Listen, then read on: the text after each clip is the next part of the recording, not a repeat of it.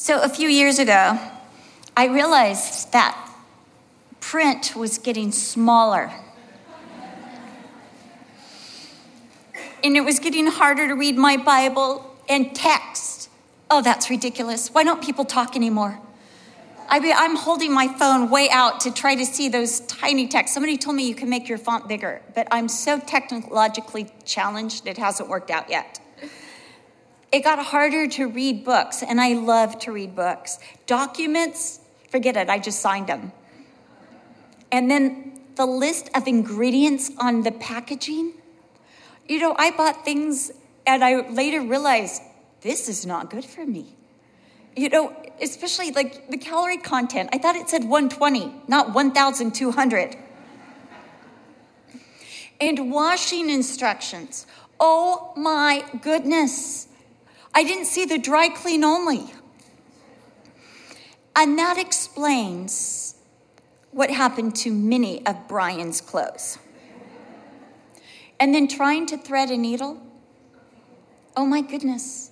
I could no longer see that the hole in the eye of the needle. You know, you're just like you're closing one eye, then the other, like, I know it's there. And you know, you're licking it, and it's just like and it won't go through. And so I was calling like my grandkids, hey, put the thread through this needle. Grandma, you can't see. Don't, don't, don't. Don't go there. Just do it. Oh my goodness, Grandma, you need glasses.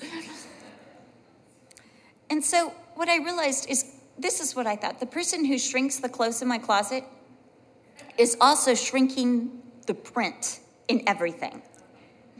Either that or my eyes are actually beginning to weaken. Now, at this place, and this is about 10 years ago, I could still see things at a distance. You know, I could still see the signs on the freeway. I mean, I knew there were signs, and I could pretty much, I remembered what they said, and I could pretty much make out the words. You know, in fact, I would like drive and say, okay, now it's cleared, now it's not clear. and I, I was kind of playing these games with myself, you know, trying to convince myself that I didn't need glasses. And what happened is I could take in the big picture, but I couldn't focus on the finer details. Like if you told me to look at a picture and you said, find me or find Waldo, there was like no way. I, I couldn't find, I couldn't focus. And I have to say this, though the good part about this is none of my friends aged. Nobody had lines or wrinkles. I'm just thinking, man, everybody looks so good. But I went out and I went, I'll be honest, I went to TJ Maxx because you could get five pairs of readers for $4.99. So I bought these readers, and at first I started with a 100. And, and then pretty soon 100 wasn't working anymore. 125, 150. When I got to 250, I'm like, okay, I'm going to LensCrafter. I called up Brian. I'm like, Brian, it's happened. You have to take me. He's like, where? I go to LensCraft. He goes, oh, it's so long overdue. And I remember getting my glasses. And I'm like, Brian, I don't like these. She's like, why? I go, because I look so old. And he goes, No, you don't look that old with glasses on. I'm like, I'm not saying because I'm wearing glasses. I'm saying because I see all my lines now. And I'm like, And you look older too. Let me just say this Brian has to pick out my glasses and why they were fitting them. The girl goes, You do realize he picked out the same glasses he's wearing for you. I want you to know this the man has done it twice. He just wants us to look alike. I also bought at this point a magnifying glass for my Bible. I have a purse Bible, and in there is a magnifying glass because nobody can read purse Bible print without a magnifying glass, and that's why the chapel store sells them. I also bought a magnifying mirror that magnifies 12 times. TJ Maxx again to the rescue. But in order to see reality, I needed magnification.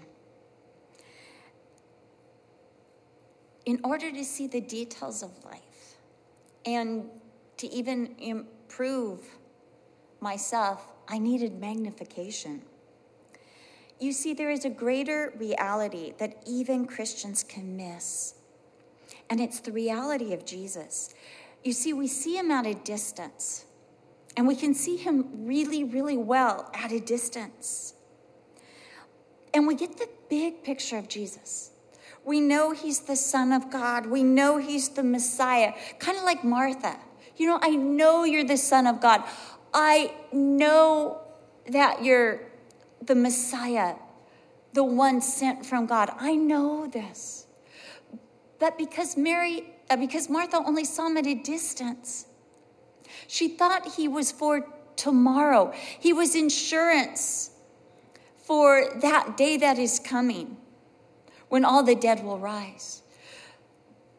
But she needed magnification. And that's what Jesus did. He magnified himself in John chapter 11 to Martha and said, Martha, I am the resurrection and the life. He magnified himself. And then he went to Lazarus' tomb and he magnified himself again. I'm the one who gives life to the dead. But we have that distant picture of Jesus that he rose again from the dead, that he's at the right hand of God, and we know this. But it's at such a distance that we miss the important details of Jesus. Jesus is God incarnate, God walking the earth. You see, we want to look at Jesus closely we want to examine him because when we see Jesus, we see the Father. Because that's what Jesus said in Luke, I'm sorry, John chapter 14. Philip, he who has seen me has seen the Father. So when we look at Jesus, we see the heart of God toward humanity. How does God feel about the world? We're told that God does not afflict willingly. We're told again that God is not willing that any should perish, but that all should come to eternal life. We're told that God so loved the world, not wishing that any should perish, he sent Jesus Christ. We see God's individual ministry to multitudes, feeding the multitudes, but also to individuals, healing the sick, the tormented, the epileptic, the maimed, the paralyzed, the leper, the blind. We see God's reaction, response, and interaction with the sick, the demonic, the desperate, the self righteous, and the ordinary, the commonplace, and the nobility. All this we see as we look at Jesus. In Jesus, we hear what God wants us to know about Himself, about His relationship to us. We learn that God wants to be a father to us, that that's the relationship that He wants with us. Not just to be our, He doesn't want to be our master and just our king. He wants to be our Father who is Lord and King. He wants the daughter father relationship with us. He wants us to come to Him in need. And we learn this through Jesus' teaching, His parable, and His lessons. We learn about prayer, what prayer is, what prayer sounds like, who God listens to, the prayers He answers. We learn about God's Word, and how it's a revelation to us about God and what God wants us to know about Himself. We learn about God's church and how God feels about the church, this institution that He created. We learn about relationships with each other, how we're to treat each other. We learn about marriage through Jesus. And mostly through Jesus, we learn about God's Son the purpose he came, the necessity of his coming, and the accomplishment of his coming. We learn about the law, what our relationship is, what God intended the law for.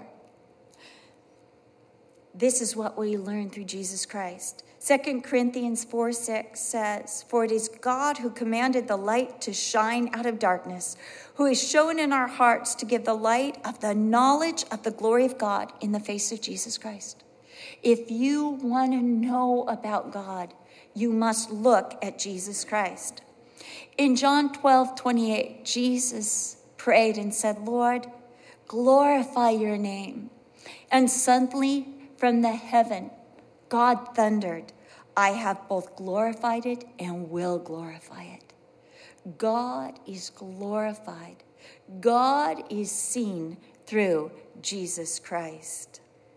In Luke 3:22, God again thundered from the heaven and said, "This is my beloved son, in whom I am well pleased." Jesus said in John 8:29, "I do always those things that please my Father." You see, even though we like the big picture, and even though the big picture of Jesus is important, who he is God's only Son, the Messiah, the Savior. If we don't get a detailed picture, if we do not magnify Jesus, if we do not bring him close to us, insecurities will abound because we will know him as this great God and Savior, but we will doubt his love and favor towards us because we know how undeserving we are and we'll know he's good. We will feel unsure even about God's God's plans and what God is doing. We will lose faith we, we will not be able to trust God if we keep Him at a distance. We will feel like we have to do for God. We'll become very performance oriented instead of letting God do through us. And this will lead us to act independently of God. We'll go rogue. We'll try to do it for ourselves. How often? I don't know. Maybe you haven't done this. I have because I am the biggest sinner in here. But I have said, well, God, since you're not doing it, I guess I'll have to do it. Have you ever done that? I remember years ago that this woman was praying um, for money so she could go to this um, retreat. And the money wasn't coming through, and the money wasn't coming through, so I paid her way because God didn't come through, so I paid her way. She was the biggest curse to that retreat. And I realized later there was a reason God wasn't paying her way. And I came in and, and did it for God. Like, so God wouldn't like lose his reputation for providing. Like, don't worry, I'll help you out. I'll keep you afloat. What a curse it was. You know, I, I was going to do it for God instead of like praying and saying, God, is this something you want? I'm doing it for God. I'm, I'm keeping his reputation intact. We go rogue and we defend ourselves. We don't trust God to defend us, so we got to defend ourselves. And, and, you know, we got to go out there and we become militant and we fight for our rights in our way. I, I know a woman who, there was a situation in England that arose, and it was, it was a hard situation. And two different hurt parties uh, were together at the same fellowship. And this woman who's not even involved, barely knows the two parties, just heard about the situation felt like she should tackle it and take it on. She was told by a police woman not to tackle it. She was told by a pastor, over three pastors told her, leave it alone, just pray about it. Uh, she was told by counselors. All these people were there, were praying, were working in it. But no, she wanted to take it on. She talked to everybody she could about it and said no. She was telling everybody about this situation. And then at the market, she ran into one of the women who was involved in the situation. She screamed and yelled at this woman so much that security had to be called. And it gave such a bad witness. You know, she thought she was doing it for God. She thought she was showing righteousness. You know, it tells us in James that the wrath of man does not accomplish the righteousness of God. But what happens when we see Jesus only at a distance, when we see him out there? All of a sudden, we start taking on burdens that are not ours. We carry weights that we should leave at the feet of Jesus, and we become overly burdened. and we become militant and angry. And it becomes so hard to serve the Lord. We miss out on all the benefits that are ours through Christ Jesus. I can't tell you how many women, Christian women, I meet, even aged Christian women who do not get grace. They do not understand the concept of grace. They are living under the law. And sometimes it goes beyond the Ten Commandments. They're making up their own laws. You know, I have had women say, I like ice cream so much that I won't eat it because I like it too much. Oh, yeah. Don't enjoy it with Jesus. You know, stay away from that. They put themselves under this law. You know, I, I had one woman that say she had these ugliest shoes I've ever seen. And I said, Wow, those are some shoes. She goes, These are my obedience to God shoes. I said, Wow, I never even knew there was such a thing. And she said, Yes, because I, I've been so disobedient. And now I, I walk every day for Jesus. I'm like, Okay, well, I'm a sinner. So I'm still sitting on the couch for Jesus. But you know, this idea we put ourselves under this law. I, you know, I've got to do this and I've got to do that for Jesus. And we miss the benefit of grace. That grace is God working through us, the Holy Spirit working through us, so that we effortlessly, without all this self effort, please the Lord, we walk in the Spirit. And the fruit of the Spirit keeps coming out love, joy, peace, long suffering. Galatians 5:22 becomes the fruit of our lives as we simply get grace and it flows through us. But when we see the Lord only afar off, we lose joy. Oh my goodness, that's one of the first things to go. We become martyrs for the Lord. Yeah, I'm serving the Lord. It's hard, it's tough. Yeah. What about you? What have you given up for Jesus? You know, uh, you know, we do this. We forget about our acceptance in the beloved, that we're accepted. We're qualified by Jesus, by the cross. That's the qualifier. Not my performance, not my goodness, not my sacrifices, none of those things.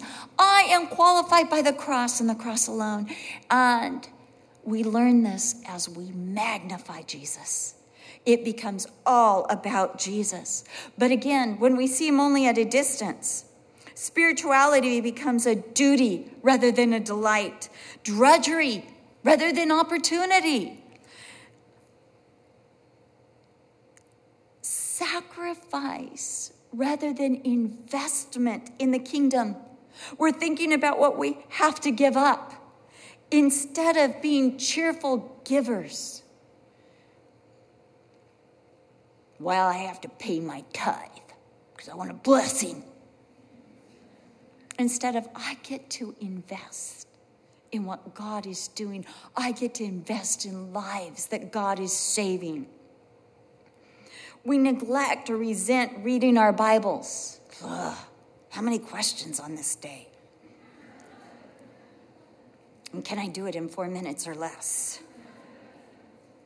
I can only say these things because I've been there. Bible study.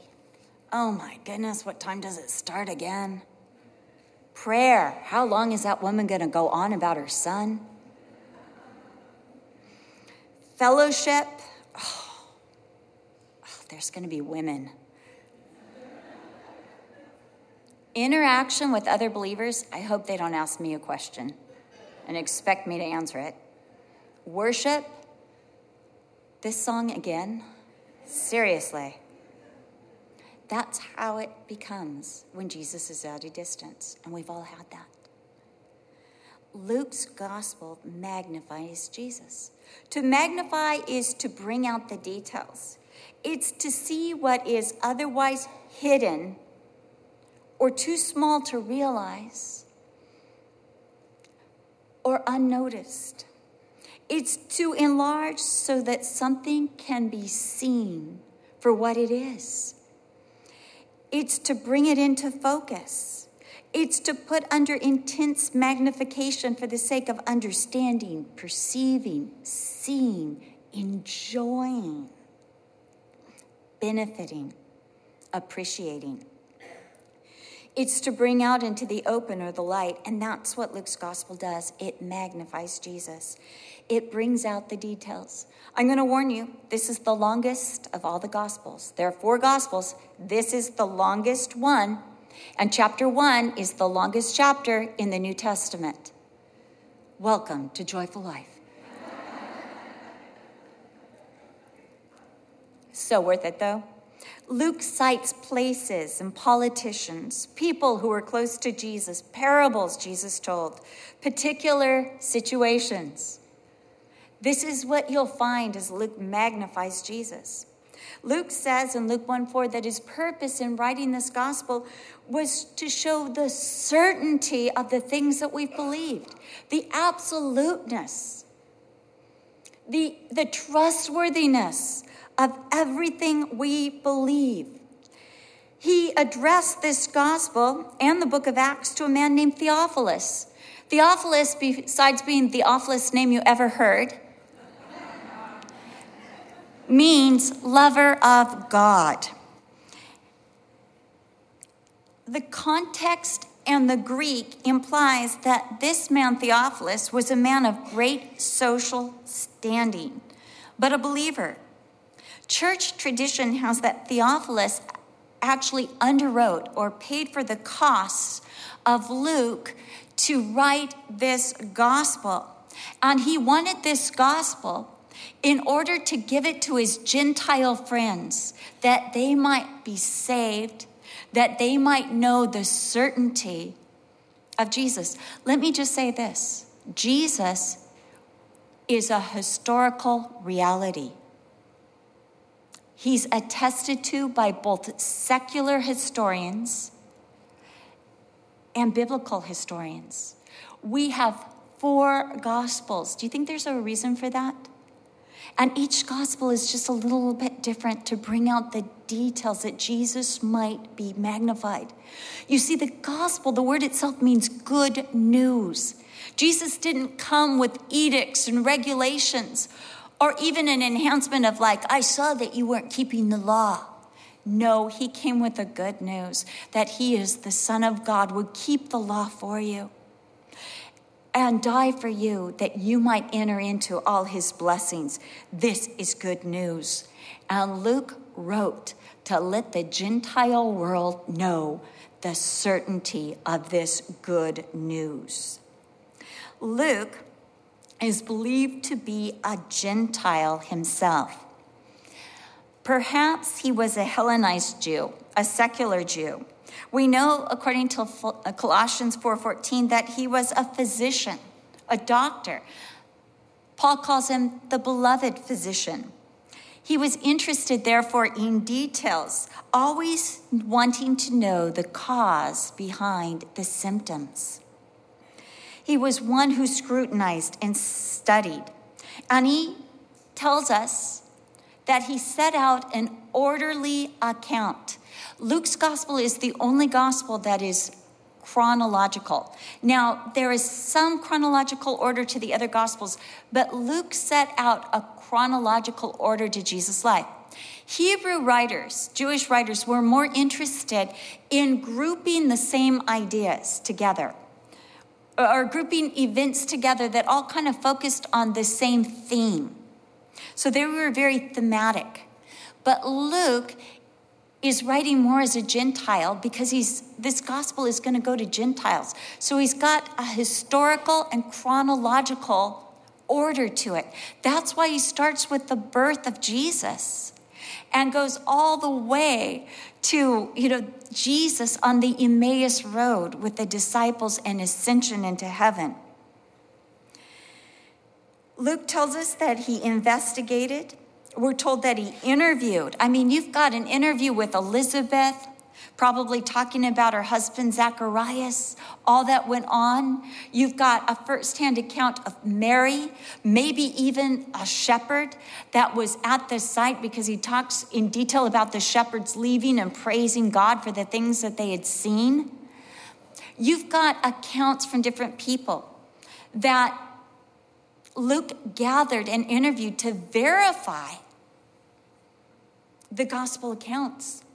So there is also verification. Luke also documented the time by citing political leaders, the laws, and edicts at that time. In Luke chapter 2, it begins with when Quirinius was governor of Syria. An edict went out from Caesar Augustus that all the world should be taxed. This happened when Quirinius was governor of Syria. And so he gives you the time. It's interesting, just on a side note. There were those critics of the Bible that said, Quirinius, it doesn't match up with the time um, that Luke says with Jesus, because we believe that Jesus was born in about 3 BC. And it doesn't match up because this is when Quirinius was governor of Syria. It was somewhere around um, 10 BC. But then we find out, they found out through an archaeological dig, they found a stone that talked about Quirinius' rule, and they found that he came back to rule over Syria a second time, right at the time when the edict went out from Caesar Augustus. This was the second edict that all the world should be taxed. I mean, Luke brings such a verification to these things, and archaeologists have found Luke to be the most credible um, resource for them to know what they're seeing and the time element. It's it's just amazing. He, more than any other gospel writer, gives you the location or the where it happened. He gives you a geographical place. He tells you about towns and roads and cities and regions, stables and houses, where these things took place. He explains Jewish customs with Aramaic and Aramaic terms, Jewish customs and Aramaic terms, using Greek words so that Gentiles can understand.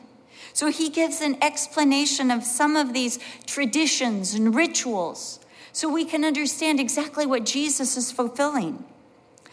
Luke wrote this gospel before he wrote the book of Acts, putting this gospel somewhere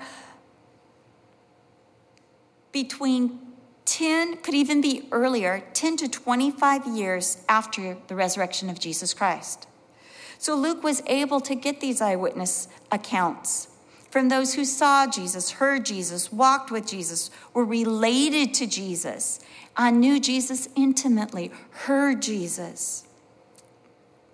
In Luke 146 through 55, Luke records what has come to be known as Mary's Magnificat.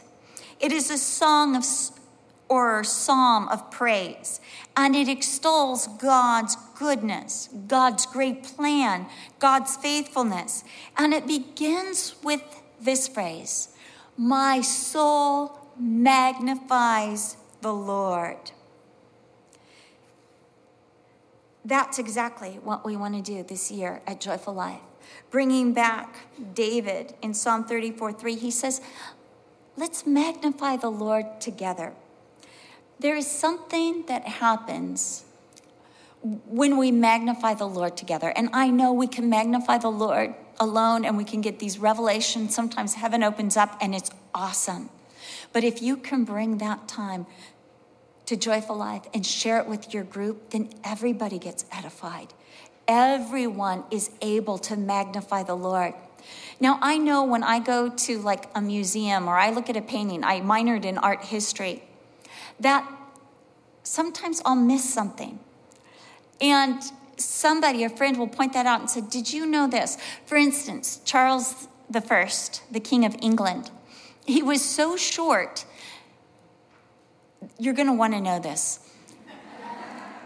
that he always had his picture taken with Palomino ponies so he would look bigger.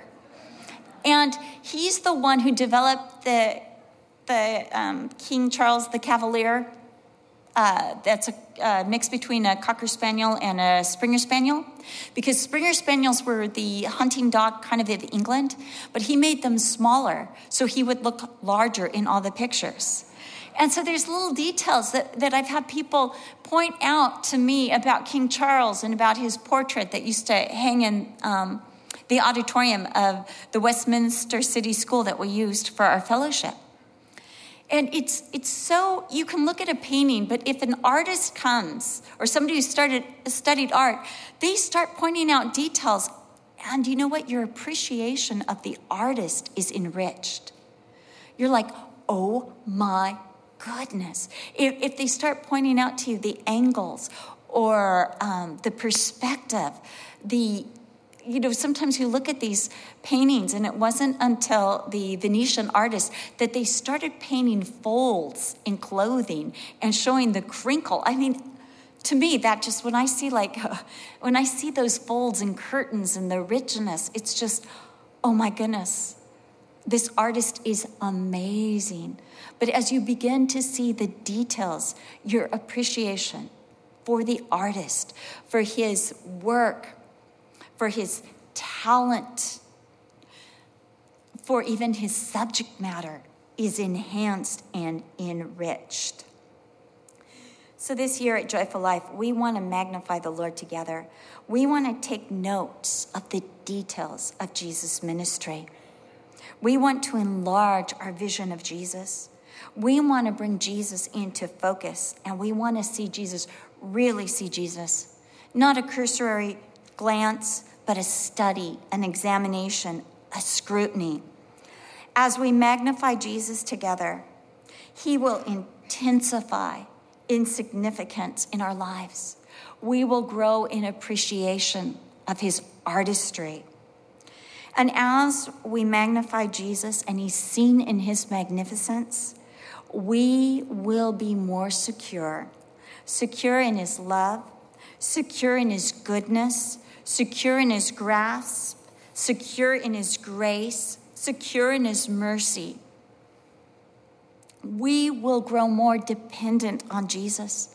We will wait on him longer. We will wait on him. We will wait for him. We won't want to move without him. We will desire him more. We will recognize his presence with us. We will acknowledge him in all our ways and let Him direct our paths. We will look to Him for all our needs and blessings and power and strength. We will begin to truly live and enjoy the blessings that God has made accessible and available to us through Jesus and even wants us to have. We will enjoy the forgiveness of sins, grace for our failures, hope in our trials, comfort in our hardship, joy in our lives, and expectation in His work. We will grow and be strengthened in faith because faith is really holding on to Jesus. And faith grows as it is fed, like a mustard seed, which is the smallest of all seeds. But as it is fed, it will become a tree in our lives that others will come and rest in the shade of.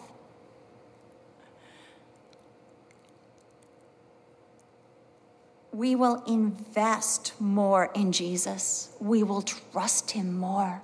We will want to give more and more to Jesus, more of the situations, more of our burdens. We will want to just give it to Jesus.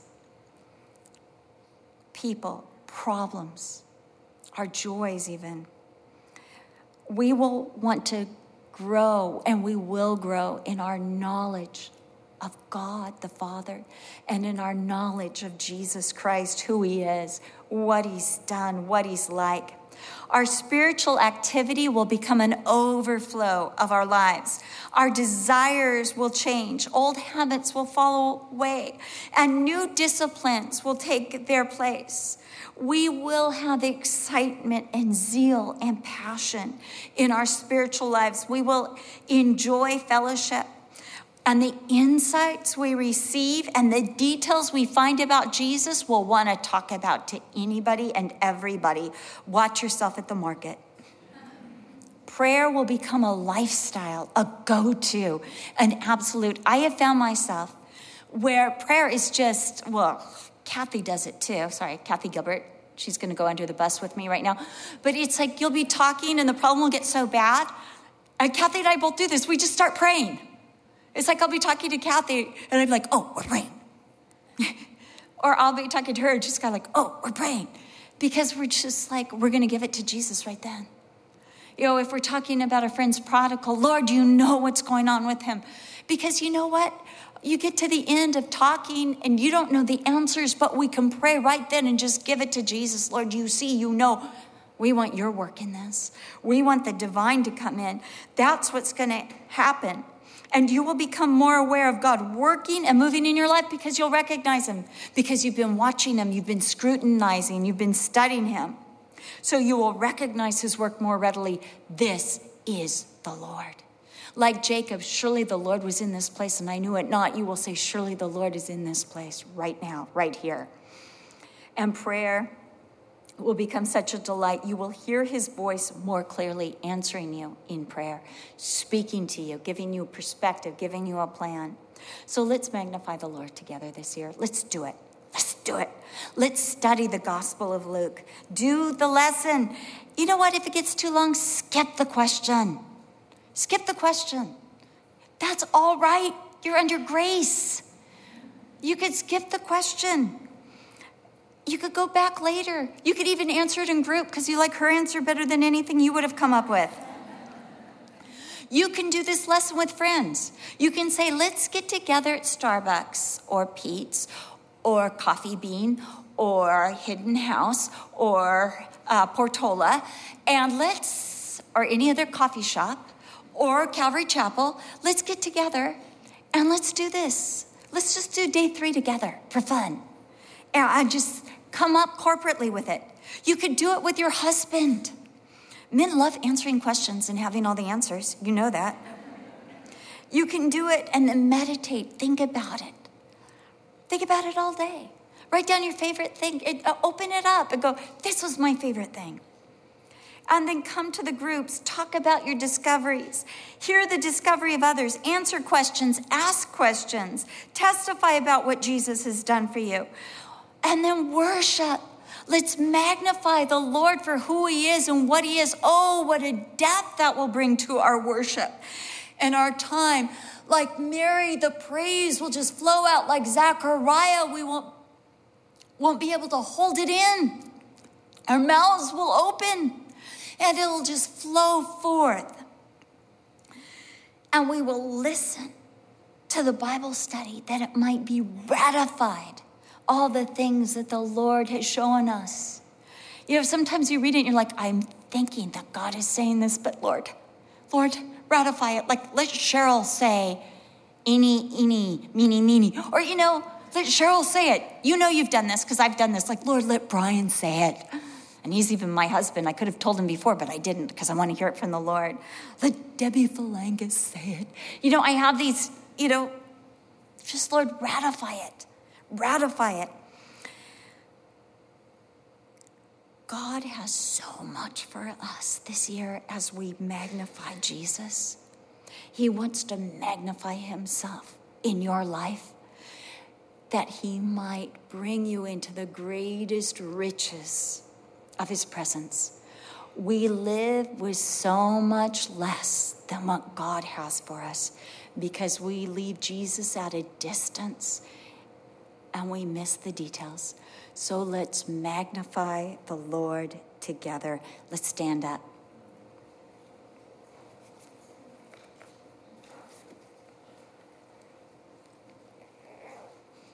May the Lord bless you and guide you May He open up your understanding that you might perceive the things that you read.